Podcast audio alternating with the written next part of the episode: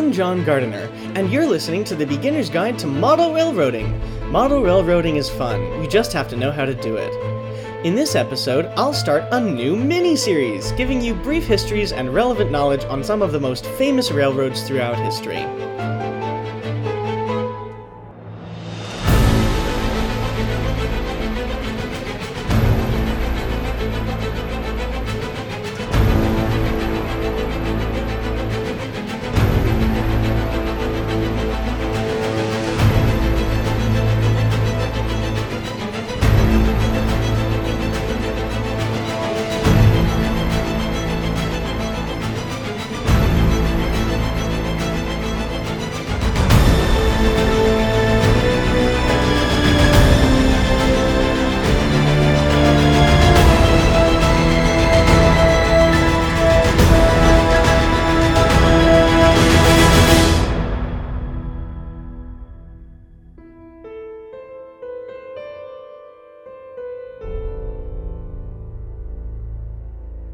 Been progressing with this podcast, I've long wanted to do an episode where I would give a short description of the major railroads throughout history that have name recognition to longtime hobbyists.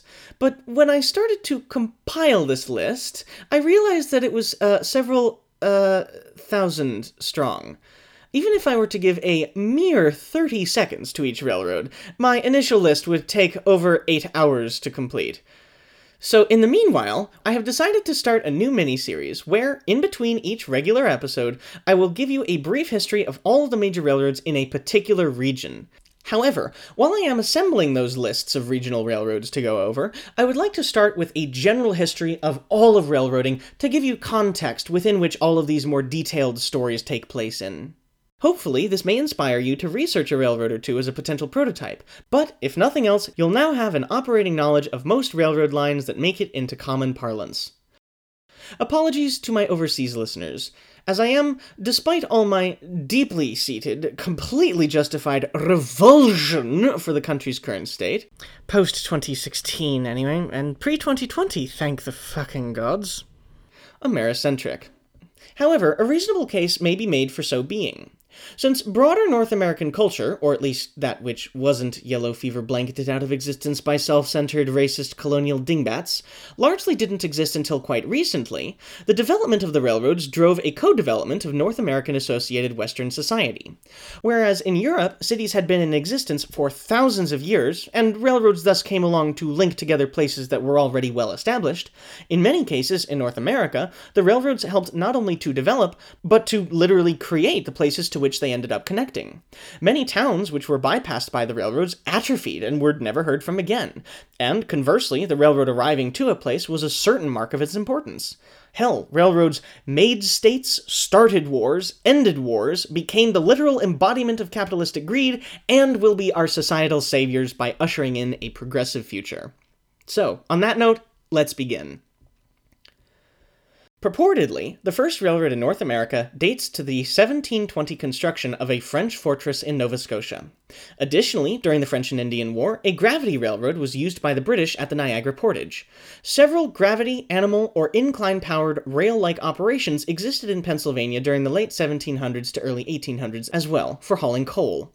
However, records for all of these are scarce, making start and end dates, as well as operational details, unresolved. Additionally, some might argue that none of these may qualify as the first railroads in North America because they were all private, single purpose tramways. The first generally accepted North American railroad was Quincy's Granite Railway, another animal powered tramway just south of Boston. Although it was primarily used to haul granite for the construction of the Bunker Hill Monument, it was technically a common carrier, thus earning it the spot as the first official North American railroad. A small portion of it survives to this day. However, the railway itself was fairly short lived. The first steam locomotive in North America was the British built Stourbridge Lion, which steamed up in 1829 to work the Delaware and Hudson Canal Company's Gravity Railroad just north of Scranton. Much like most of the early railroads, it was actually a portage for a canal system, rather than an independent, standalone railroad. But its steam locomotive would definitely cast long shadows on the future to come. The first railroad as we would recognize it today, and the first to actually be chartered as a common carrier railroad, not a private railroad nor a common carrier canal, is the Baltimore and Ohio Railroad. Chartered in 1828, the first section opening in 1830, it was to link the important port city of Baltimore with the Bitcoin blockchain esque buzzword of its day, a mythical place called. um. Ohio? I've honestly never heard this term before, and I think it has since fell into obscurity, but my research indicates that it was a catch all term for an ambiguous place out west, known mostly for transit phobia, mediocre sports teams, and irrelevant universities. Anyway, the founding of the Baltimore and Ohio was in response to the canal building craze of the early 1800s, wherein Baltimore was feeling left out by the Erie Canal in New York and what became the main line of public works in Pennsylvania to the north, and the Chesapeake and Ohio Canal to the south. Why these industrious businessmen decided to change world history by choosing a railroad and not a canal is a mystery to me. But it probably had something to do with the route's close proximity to the C&O Canal and not wanting to duplicate infrastructure, as well as the looming mountain passes beyond Cumberland, which would have been, and ultimately proved to be, impassable by canal. So, props to these prescient gentlemen for their legendary foresight. The B&O's groundbreaking ceremony was most famous for hosting Charles Carroll, whose name is never mentioned without also mentioning that he came from Carrollton, the last surviving signer of the Declaration of Independence, and his famous remark that, in his opinion, his laying of the cornerstone of the B&O was more important for the country than his signature on the Declaration. Even though it took 44 years for the B&O to reach the Ohio River, it definitely laid the groundwork for all future railroads in the country, if not the world.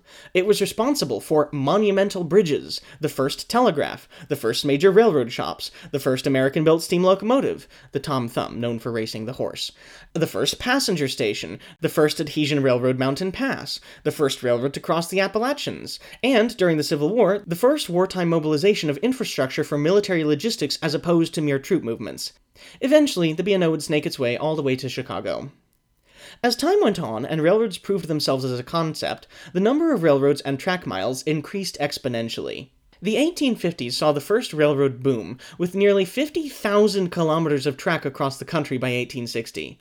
Part of this was driven by the US government's somewhat questionable and colonialist land grant system, wherein railroads building in the uninhabited West were given land in exchange for track laid. This led to the creation of railroad robber barons, who would hoard the land to make monopoly systems. In addition to entrenching wealth inequality, this also stalled technological development, such as prohibiting the widespread adoption of cardboard boxes. True story.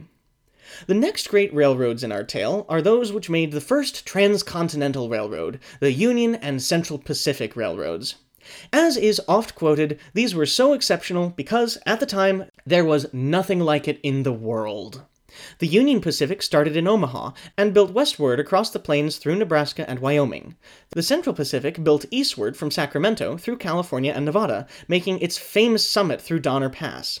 They both met on May 10, 1869, at Promontory Summit in Utah, a random spot in the middle of nowhere chosen by Congress, which was soon made into a secondary route in favor of a massive trestle and causeway across the Great Salt Lake through Promontory Point to the south. Fun fact though, the first actual transcontinental railroad wouldn't be until a year and a half later, when on August 15, 1870, the Kansas Pacific Railroad laid its golden spike in Comanche Crossing, now Strasburg, Colorado. You see, even though the UP and CP together spanned the continent, they did not actually span the Missouri River. So, a New York to San Francisco bound traveler would have to detrain in Council Bluffs, Iowa, and take a ferry across the river to Omaha, Nebraska. However, while the Union Pacific was working on a bridge that wouldn't open until 1872, the Kansas Pacific quietly built a line from Kansas City to Denver, then north to Cheyenne, where it connected with the Union Pacific. Because the KP connected to other river crossing railroads in Kansas City, it was the Comanche Crossing Spike that represented the first time one could actually actually travel coast to coast by rail uninterrupted, however far out of the way one must go through Kansas to make that uninterrupted trip happen. Ironically, two years after they built a Missouri River Bridge in Omaha, the UP also acquired control of the KP. Either way, the next transcontinental railroad wouldn't be finished until 14 or 13 years later in 1883. By the 1870s, railroads had earned their spot as the dominant form of transportation in the country, if not the world. Although rocky economic climates led to rapid boom and bust cycles, the 1860s to the 1890s can be described as a period of generally consistent and expansive growth of the railroads, the first golden age of railroading, if you will. Peaks of railroad expansion occurred in 1872, 1882, 1887, and 1902, with the peak of 13,081 miles of track being built in the year of 1887 alone. Many of the railroads which grew up as canal portages started to outcompete the canals which they originally served.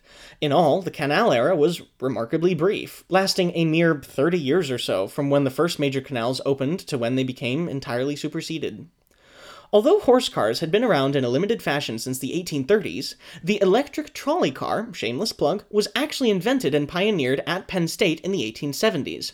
As is a common theme, the 1885 World's Fair in New Orleans, called the World ugh, Cotton Centennial, was the first public debut of an electric streetcar prototype. One year later, in 1886, Montgomery, Alabama opened the first electric streetcar line, and four months after that, Scranton, Pennsylvania became the first city to completely electrify its horse car system, earning it the moniker of the Electric City. From there, the concept spread like wildfire, with 110 electric streetcar systems by 1889. This, coupled with the recent invention of the safety bicycle, led to the first great wave of urbanism in North America. Wealth inequality and robber baroning continued for much of the latter half of the 19th century, led by such people as James Pierpont Morgan, Cornelius Vanderbilt, Jay Gould, and James Jerome Hill. Massive and deadly strikes for progressive workers' rights swept the nation several times. Although the railroad reorganizations, stock buyouts, and acquisitions did lead to greater efficiencies, it also allowed scrupulous wealthy individuals to create cartels of artificially inflated shipping rates, especially to cities served by only one railroad. By 1900, over half of all railroads were controlled by only a handful of businessmen. That, and additional practices such as overbuilding and dishonest financing, led to the Panic of 1893, the largest depression in the United States to that point. To curtail this flagrant disregard for the well being of the general populace, trust busting politicians of the time started several waves of regulatory efforts. In addition to the Sherman Antitrust Act of 1890 and some tweaks in 1906, the government founded in 1887 one of the biggest names in railroad history, the Interstate Commerce Commission, or ICC. In addition to numerous other tasks, such as conducting safety research, the ICC was an oversight board that didn't allow mergers, abandonments, or rate hikes without a compelling reason, thereby preventing unfair business practices. With U.S. railroads reaching a peak of over a quarter million miles of track in 1916, the second golden age of railroads was ushered in. The antitrust regulations forced the railroads into fairer competition, and they could only respond by improving technology or service. Locomotives became larger and more powerful, trains got longer, travel times quickened, and flagship name trains served not only as a form of luxurious modern travel, but also as a de facto advertising campaign for a railroad's freight service. During the First World War, railroads were briefly nationalized from 1917 to 1920 under the United States Railroad Administration, or USRA. Even though it quickly divested itself of railroad control after the war, the USRA stuck around for a while longer under the ICC, continuing research on optimized equipment designs. Nationalization went so successfully that there was talk of officiating it, as is now the case for most European countries, but such efforts were curtailed by a certain October day in 1929. Come the Great Depression, railroads were obviously put in a bind by declining freight and passenger revenues. Although this period is a somber one, many modelers nonetheless enjoy it because it allows you to create very charismatic, homey, and somewhat grimy scenes and equipment. However, the Depression didn't actually curtail the Second Golden Age. Faced with increasing automobile competition, several very industrious railroads started investigating the application and efficiencies of diesel powered locomotives. Interestingly, however, they didn't land where you might have thought. Whereas most people have an amorphous timeline of EMD's F7 popping up on the market in 1949, then taking over all the steam locomotives in under a decade, development of diesel locomotives actually predates this so called transition era by more than 20 years. Although many one off experimental or small diesel locomotives had been tried since as early as 1914, they were always of limited success and never caught on. The history of modern mainline diesels actually dates back to a pair of dueling companies in the Midwestern Plains. Our good friend, the Union Pacific, and another Midwestern giant, the Chicago, Burlington, and Quincy. As railroads were losing passengers to automobiles, they decided to compete by offering things that cars could not, such as speed, service, luxury, and later, scenery. The end result of this one upsmanship was the UP and Burlington dueling with competing manufacturers, Pullman and Budd respectively, to create the first streamlined passenger train sets.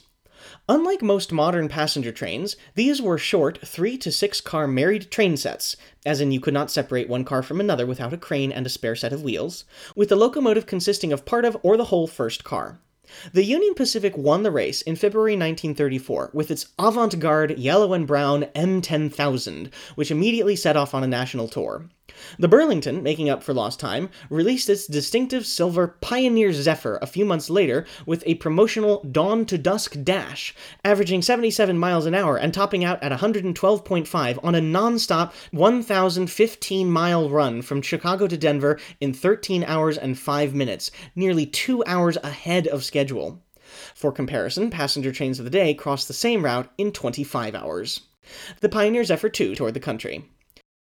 Both train sets were subsequently multiplicated, both by the same railroad and by others, as well as several other streamliner types being developed to more limited success, all usually entering service on semi frequent express routes, usually between major city pairs. The Union Pacific started the City Series, with the M10000 becoming the city of Salina, the M10001 becoming the city of Portland, and the M10002 becoming the city of Los Angeles, among others. The latter two long distance routes ran on a well known every fifth day departure schedule. Possibly more famous today for their branding, the Burlington's train sets were put to use on the Denver, Mark Twain, Kansas City, Nebraska, Silver Streak, and Texas Zephyrs. The next step to modern diesels was once again taken by the Union Pacific, with M10000s 3 through 6, which were ordered in 1936. They realized that, rather than have a locomotive married to its train set, which to be sure does have some practical purposes, they could instead operate their diesel locomotives like normal locomotives, thereby allowing them to be bigger than train set integrated engines, as well as being able to be taken out of service for maintenance or have their passenger car consists adjusted based on demand. As such, M10000s 3 through 6 were actually two car power sets which were paired with matching passenger cars, two each for service on the cities of Denver and San Francisco. Thus, the UP not only created the modern diesel locomotive, but also the first AB locomotive sets. If you look up a picture of the M10000, M10003, Pioneer Zephyr, EMD EA, E5, and E9, you will see the clear progression from the early streamliner designs to those we are more familiar with for early diesel locomotives. But, sadly, these advances could not forestall the decline of railroads, the second golden age of railroading ended soon after the country returned to normal from World War II. The returning veterans came back with an insatiable lust, which resulted in things like automobility and baby boomers. I honestly cannot decide which of those two I hate more. Passenger trains first fell to disrepair, then abandonment, as did many auxiliary branch lines. During this time, most of this loss was caused by a massive governmental subsidizing of other forms of transportation. Trucking companies were let loose on tax built highways, and airlines enjoyed a long period of healthy subsidy. We may never know if railroads could have held their own on a fair playing field, but either way, railroad route mileage shrank with revenues, falling to about a third of their all time peak. Incidentally, during the same time, nearly all streetcar networks succumbed as well, but for possibly even more sinister reasons. Most of the original streetcar networks had gotten trackage rights on their city's streets by agreeing to pay for improvements or paving for the roads on which they operated. But, all of a sudden, cars were pounding the roadways in ways that horse carts never did, all while stealing away paying passengers. Most of the small government minded politicians of this time were disinclined to take on their cities' transit systems and promote holistic, sustainably grown cities, and as such, many cities lost their transit systems and became disgusting cartopias of infinite suburban sprawl. It also may or may not have helped that, suspiciously, General Motors, the automobile manufacturer, started buying up streetcar systems in over two dozen major cities during this time. Hmm. The 1970s and 1980s were the definitive low point for railroads in North America, possibly even lower than the Great Depression. Bankruptcies and large scale abandonments were rampant. During this time, the ICC was turned into the Federal Railroad Administration, or FRA. Part of the original intent of the ICC was to prohibit wanton abandonments of rail lines because, at the time, railroads were the only reliable form of transportation. As such, even though they generally allowed abandonments with a prior approval process, the ICC nonetheless forced railroads to keep some unprofitable passenger trains and branch lines in operation, even though they were hemorrhaging revenue to automobiles. Recognizing that railroads were no longer the only lifeline for most communities, the ICC was reincorporated as the FRA under the newly formed Department of Transportation and stepped back in its duties, allowing railroads to abandon lines more freely. Similarly, in 1971, the National Passenger Rail Corporation, or Amtrak, was also formed to take over the then unprofitable passenger business and eliminate duplicate services while guaranteeing through government backing that communities along the route would still have opportunities for intercity travel. But once the regulatory rollbacks initiated, railroad abandonments proceeded en masse.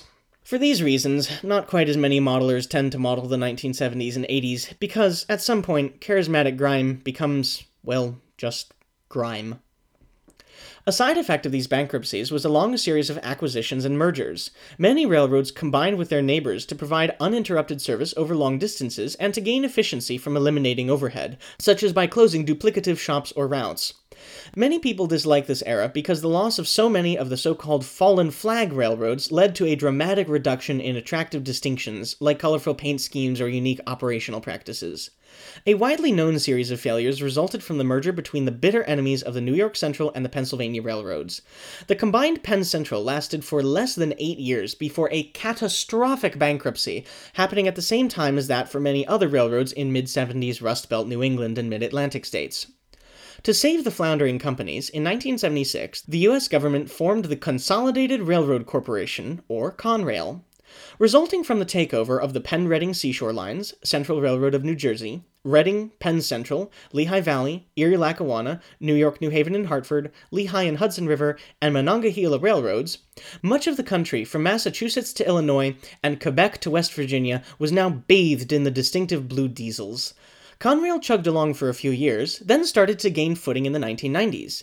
Even though many modelers initially exhibited disdain at Conrail for stealing their favorite railroads, the genuine heart of the operation and its underdog story, as well as brilliant colors, have slowly thawed the hearts of hobbyists, and it is now a popular modeling subject. When the operation started to make a profit again, the government divested itself of the vast majority of Conrail's lines in 1999 by splitting it roughly in half between the East Coast's two other merger resultant railroads, Norfolk Southern and CSX. Even though most of it was sold off, Conrail is still around today in the form of Conrail Shared Assets Operations. The affectionately nicknamed Little Conrail operates terminals for both CSX and NS in New Jersey and Detroit, which would have been too valuable to give to either railroad alone. In the meanwhile, mergers in the West resulted in BNSF and our old friend, the Union Pacific. Finally, in between the four American giants, the Kansas City Southern grew to just barely qualify as a Class 1 railroad. The rest of North American Class 1s are rounded out by Canadian National, Canadian Pacific, which I can never tell apart, and Ferromex. Even though it was a rough time for the industry as a whole, something interesting started to happen in the early 1980s with urban transit. Many cities, being choked both figuratively and literally by automobiles, were desperate for a way out of the automotopia they had boxed themselves into not 30 years before. Although some legacy streetcar systems had survived the culling, such as in Boston and San Francisco, most of them were ingloriously wedged into an awkward, indeterminate state of operation. But then, in 1981, San Diego became the first city to design a modern rail based transit system from the ground up. Even though they still call it a trolley, what they actually invented was the concept of a light rail, a form of transit that sits somewhere between a streetcar and a subway, but is actually much faster and more versatile than either. Incidentally, in the time since I wrote the script, I actually learned that Calgary, Alberta, Canada, was the first city in the world to come up with a de novo light rail project, opening in 1978, three years before San Diego. However, I would still like to give the vast majority of the credit to the San Diego light rail system, primarily because the Calgary light rail used pre existing rail corridors. Additionally, it took Calgary 14 years to make any extension to their light rail line, and 37 before they opened another transit line. However, in the case of San Diego, it took them a mere five years to open up their second light rail line, and they didn't use pre existing rail corridors, indicating that they had thought this through long in advance as a new network based transit system unlike anything else in the world. Three years later, Pittsburgh joined in the fun by revamping its streetcar system into a similar grade separated fast commuting system. Two years after that, Portland, Oregon started on what would eventually become one of the largest light rail systems in the country, with five lines totaling almost 100 kilometers. In 2001, Portland did it again by opening the first modern European inspired streetcar. This caused a wave of downtown circulator streetcars that is still sweeping the country, even going so far as to overtake Motor City itself, Detroit. From the first eight modern streetcar and light rail systems in the 1980s, nine more would open in the 1990s, 15 in the noughts, and 14 in the 20 teens. Today, having a light rail system is one of the strongest markers of being a city on the rise. According to data I have averaged from the past five years, you will find a light rail system in 68% of the most educated cities, 80% of the cities most popular with millennials, and 73% of the fastest growing cities. Excluding Baltimore, Buffalo, and St. Louis, which are at the bottom of those respective lists, none of the country's fastest shrinking, least millennial, or least educated cities have modern transit systems. By the way, fact check. Under President Obama, 14 such systems opened, averaging 7 per term. Mr. Rump, on the other hand, has 4. Let the data decide which party is better for American infrastructure. This all indicates a behavioral shift in the way people view railroads. After their brief, abusive dalliance with the automobile, Americans realized that, though auspiciously giving freedom, it molassified their freeways, bloated their strip malls, corrupted their communities, and quite often killed them outrightly. This was true of freight as well as passengers. Starting in 1993, railroad ton miles and revenue experienced an almost uninterrupted rise until the Great Recession in 2008. Several railroads even started triple tracking certain high volume areas and building new yards and termini, while state departments of transportation started to even the gap between entirely taxpayer subsidized highways by offering to pitch in on freight railroad bottleneck improvement projects railroads were also able to improve their competitiveness with the introduction of intermodal containers, which allow you to quickly and seamlessly transfer freight from ship to train to truck to customer without becoming the dreaded break bulk cargo. It is thus that we have entered the third golden age of railroading, which we are still in today. For this, and let's be honest, Google Maps related reasons, modeling modern railroads is quite, quite popular. Well, we've just gone through almost 200 years of railroad history in North America in, what, 30 minutes? I hope that, with this episode, you now have a better idea of the development of railroads throughout history, and that I have whetted your appetite to learn more. Next miniseries episode, I'll start by working my way counterclockwise around the country, region by region, telling you about the major railroads that have existed in those areas throughout history. If you have a question or comment, would like to join our Facebook community, would like to make a donation, or would like to learn more, please visit the show's website at www.bgtmrring.org. If you like the show, please give a good review on iTunes and subscribe to the podcast feed. If you did not like the show, do not say anything and contemplate the thought crime that you have committed. And now, as your reward for listening through my closing spiel, your modeler's vocabulary word for this episode is Tin Lizard, a streamlined passenger train. Thank you so much for listening, and happy modeling.